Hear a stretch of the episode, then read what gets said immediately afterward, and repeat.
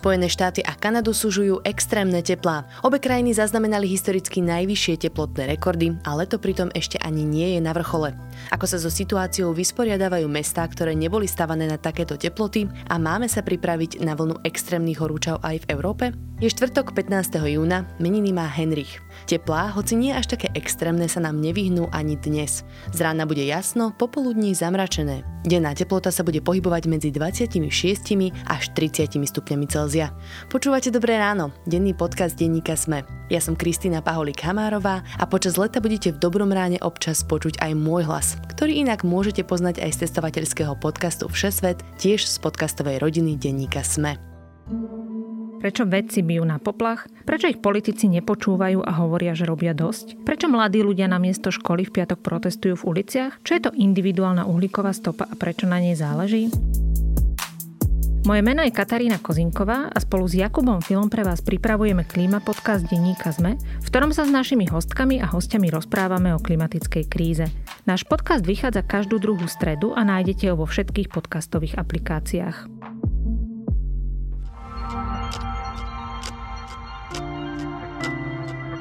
Na úvod začneme krátkým prehľadom správ. Ústavný súd pozastavil vyhlášku hygienikov a pri prekračovaní hraníc sa opäť bude riadiť podľa cestovateľského semafóru. Počet pozitívnych na COVID-19 začal po dlhom čase stúpať. Trend je však podľa Inštitútu zdravotných analýz zatiaľ mierny a pravdepodobne súvisí s importom prípadov zo zahraničia po návrate z dovoleniek. Vláda v stredu odsúhlasila, že od budúceho pondelka budú všetky okresy v zelenej farbe. Boris Kolár zo stranou Sme rodina nepodporí povinné očkovanie zdravotníkov či sociálnych pracovníkov. Vyhlásil to v rozhovoroch ZKH pre denník Sme. Tvrdí, že aj medzi zdravotníkmi sú ľudia, ktorí sa nechcú očkovať a nemali by preto stratiť zamestnanie. Minister financí Igor Matovič vylúčil väzby na trnavskú firmu, ktorá zabezpečovala pre vládu antigénové testy. Reagoval tak na obvinenie Roberta Fica a Petra Pellegriniho, ktorí tvrdia, že sa na tejto zákazke ex-premiér nabaľoval. Opozícia ho vyzýva na odchod. Minimálna mzda by mala od začiatku budúceho roka stúpnuť o 23 eur na 646 eur. Po stredajšom rokovaní vlády to uviedol minister práce Milan Krajniak. Viac aktuálnych správ nájdete na stránke sme.sk alebo v mobilnej aplikácii Denníka Sme.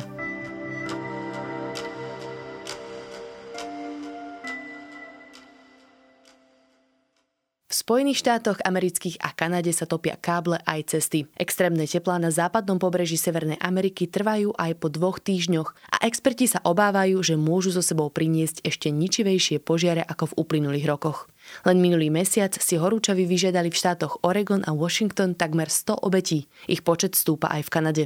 Požiare už zrovnali zo zemou niekoľko obcí a oheň ohrozuje aj Josemický národný park. V rovnakom čase sa plamene rozšírili aj na Sibíri. Na ruskom ďalekom východe evidujú viac ako 300 lesných požiarov s celkovou rozlohou viac ako 1,3 milióna hektára. Aká je šanca, že sa situácia do konca leta ešte zhorší a budeme si musieť na takéto leta zvykať čoraz častejšie? Pýtala som sa zahraničného reportéra denníka SME Lukáša Onderčanina. Very horrifying. The wind and the fire and the speed of it, it, was, it just overtook everybody. We got out in time.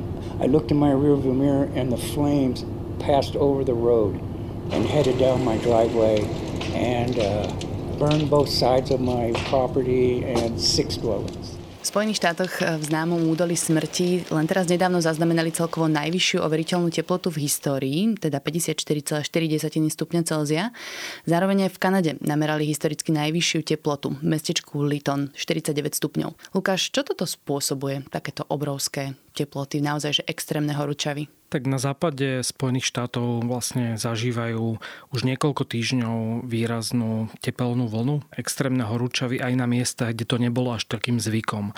To znamená, že aj v Kanade, aj keď samozrejme Kanada má skúsenosti s vysokými teplotami, tak naozaj teploty sú niekedy až o 3 až 4 stupne vyššie ako nejaké historické priemery. Mm-hmm. A prejavuje sa to aj priamo na bežnom živote. Dokonca tieto horúčavy si vyžiadali niekoľko stoviek obetí, najmä teda v štátoch Washington, Oregon alebo aj v niektorých kanadských štátoch. Často sú to práve ľudia napríklad bez klímy, pretože v týchto štátoch nie je až tak bežné možno mať klimatizáciu, ako je to niekde na juhu Spojených štátov.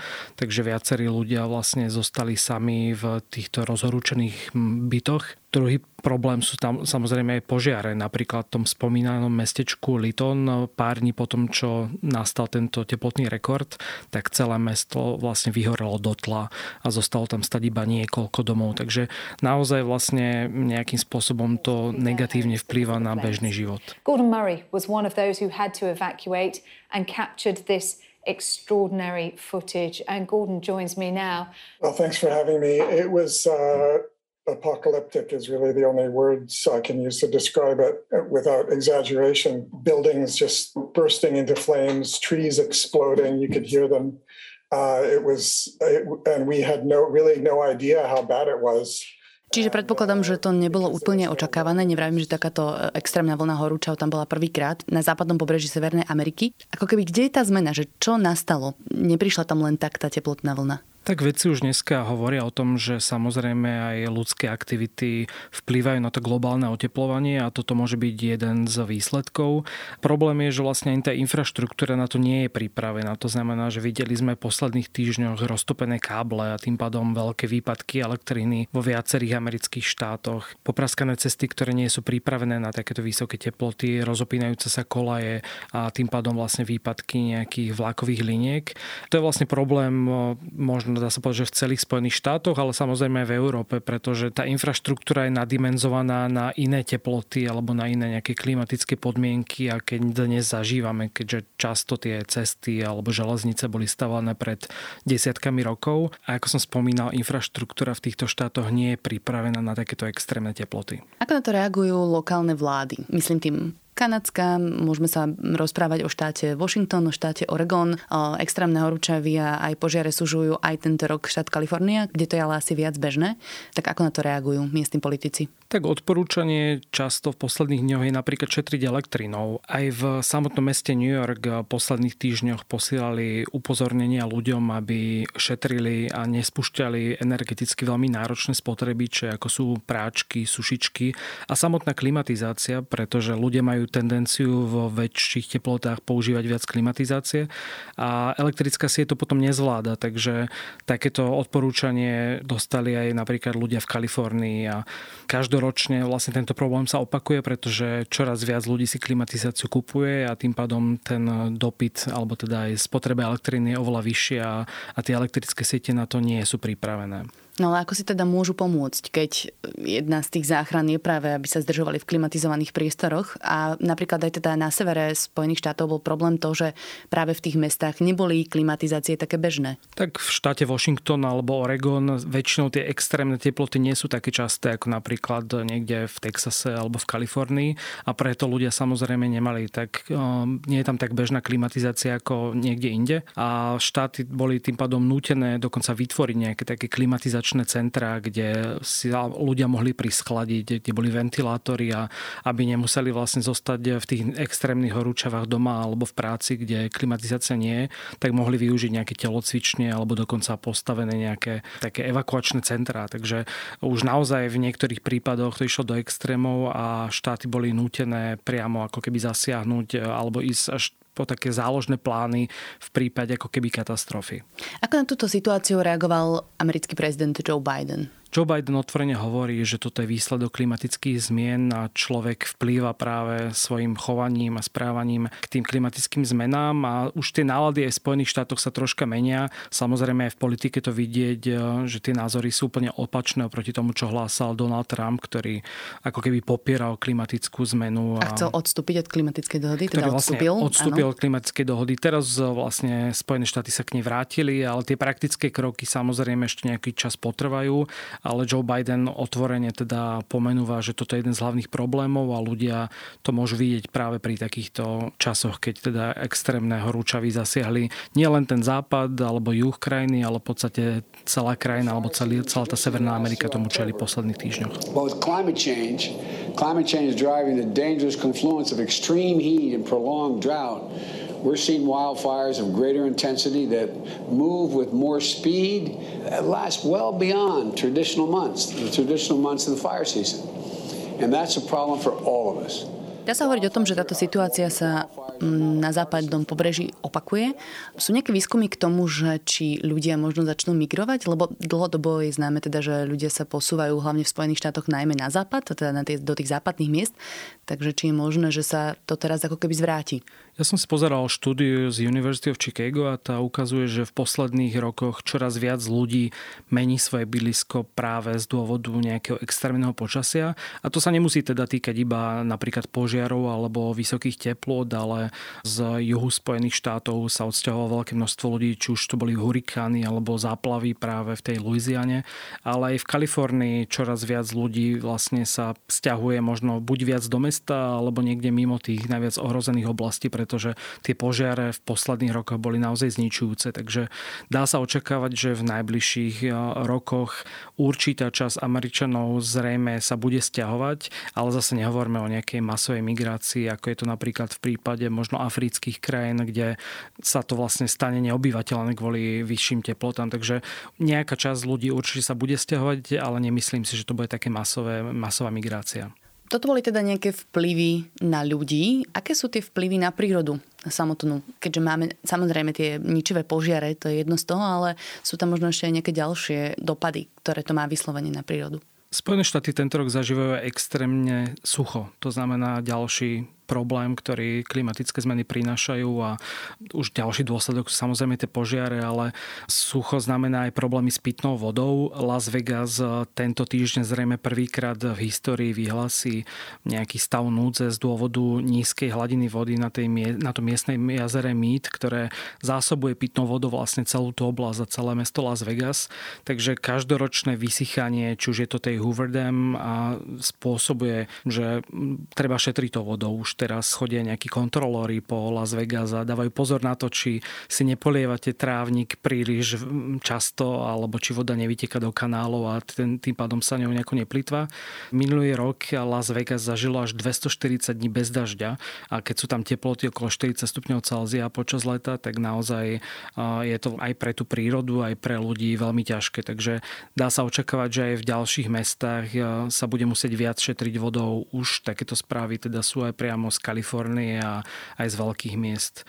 Takže ľudia sa budú musieť nejakým spôsobom uskromniť a napríklad aj to, že každý má svoj bazén, ktorý si napúšťa, tak môže byť e, do budúcnosti čoraz väčší problém.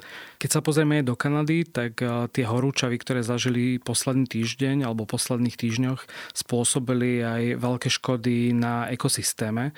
Viac ako miliarda morských živočichov zahynula na pobreží Kanady a to napríklad e, mušle, ktoré vlastne sa ako keby uvarili z tých vysokých teplot. So far this year, there have been $8 billion weather disasters, from the deadly Texas freeze in February to the heat wave that hit the Pacific Northwest, killing more than 200 and devastating the coastline, with hundreds of millions of mussels literally cooked alive. Takže samozrejme určite to má vplyv aj nielen na ľudí, ale aj na zvieratá. A tie dlhodobé sucha potom zvyšujú pravdepodobnosť tých požiarov. Už dneska v, na severe, alebo teda na severozápade Spojených štátov horí viac ako 50 veľkých požiarov a dá sa očakávať, že tento rok tá sezóna môže byť extrémna. Minulý rok eh, bola vlastne historicky najhoršia, zhorela najväčšia časť územia, najviac lesov a teraz už eh, požiare ohrazujú napríklad Josemický národný park alebo aj niektoré mesta vlastne už ako keby lahli popolom a tým, že to sucho je tento rok ešte väčšie ako bolo minulý rok a teploty sú vyššie, tak dá sa očakávať, že tohtoročná sezóna požiarov bude ešte horšia čo samozrejme tiež súvisí aj s tou klimatickou zmenou, ale minulý rok tam boli prípady podpaľactva alebo nejaké nezodpovednosti ľudí. Častokrát e, práve tento rok e, požiare spôsobujú blesky, pretože vznikajú suché búrky, kedy vlastne neprší, ale veľa sa blízka a práve tieto blesky spôsobili niekoľko desiatok požiarov práve v Kalifornii. Hej, a to sa môžeme ešte baviť o tom, že nie sme na vrchole leta a že tá celá situácia s požiarmi vlastne začala oveľa skôr ako napríklad minulý rok.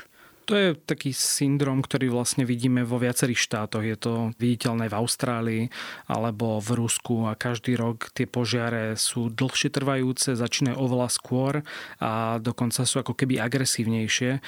Čítal som článok, kde práve hasiči v Kalifornii sa stiažovali na to, že tie ohne tento rok možno aj z dôvodu vetra horia silnejšie a rýchlejšie a sú ako keby mm, čoraz nevyspytateľnejšie, takže tým pádom to vlastne spôsobuje problém aj samotných hasičov a pre tú prípravenosť na takéto požiare. Áno, práve Austrália je inak známa takými ničivými požiarmi. Keď si spomínal tie dopady na ekosystém, tak tam napríklad minulý rok len kvôli požiarom zahynula miliarda zvierat. Je možno, že toto hrozí aj na západe e, Spojených štátov. Kde ešte aktuálne teraz je tá situácia takáto vyhrotená?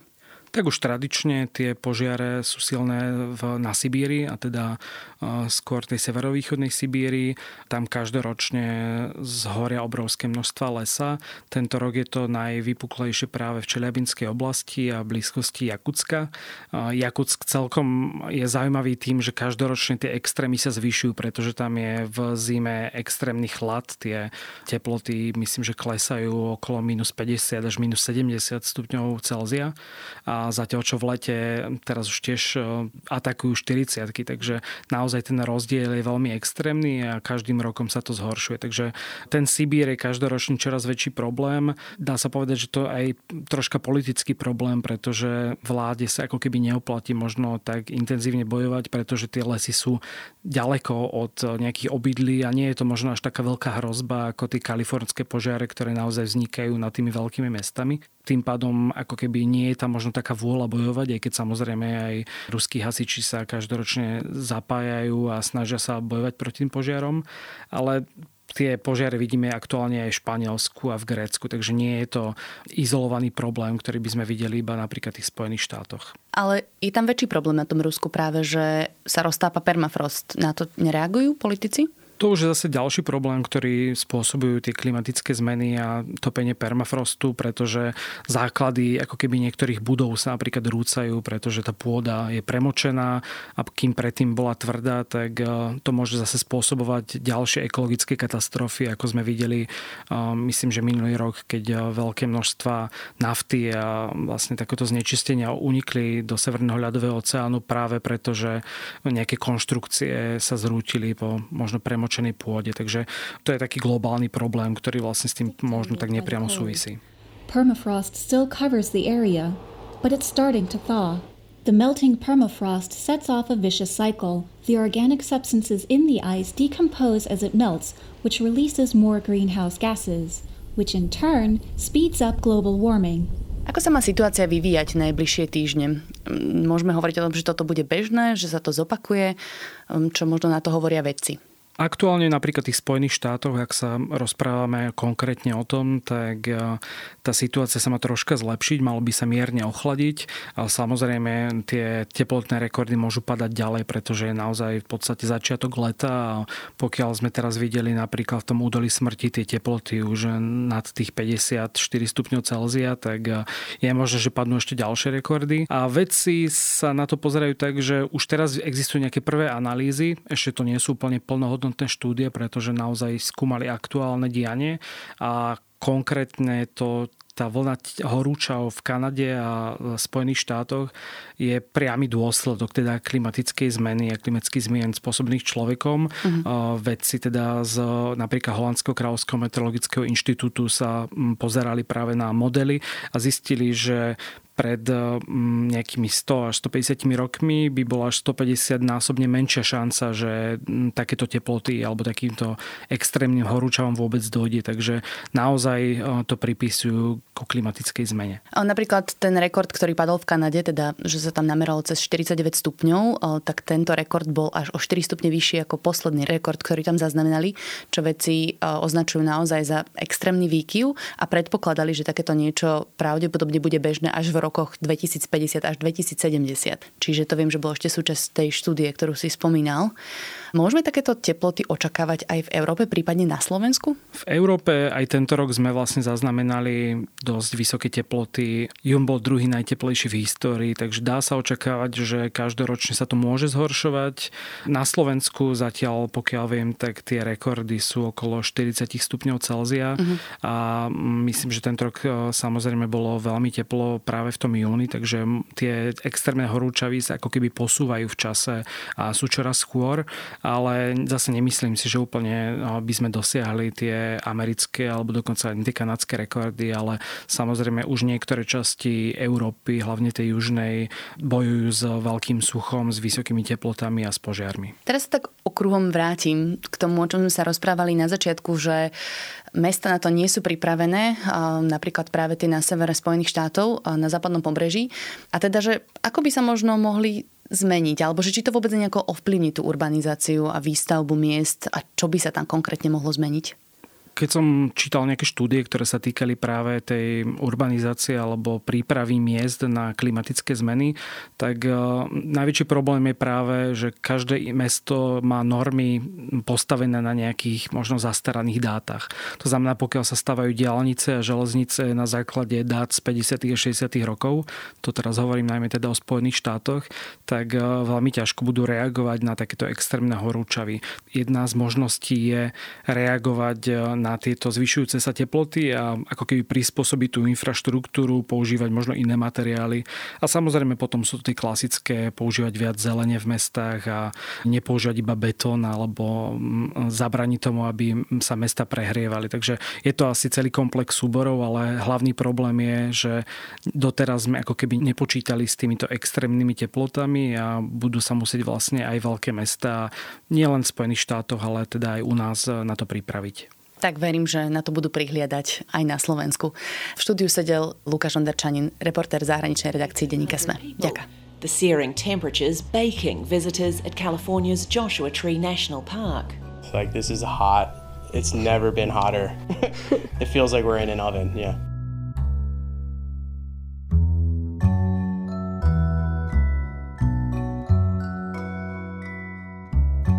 Odporúčaním dnes naviažem na svojho respondenta z podcastu. Nášmu kolegovi Lukášovi Onderčaninovi totiž nedávno vyšla pod vydavateľstvom Absint nová kniha s názvom Utopia v Leninovej záhrade.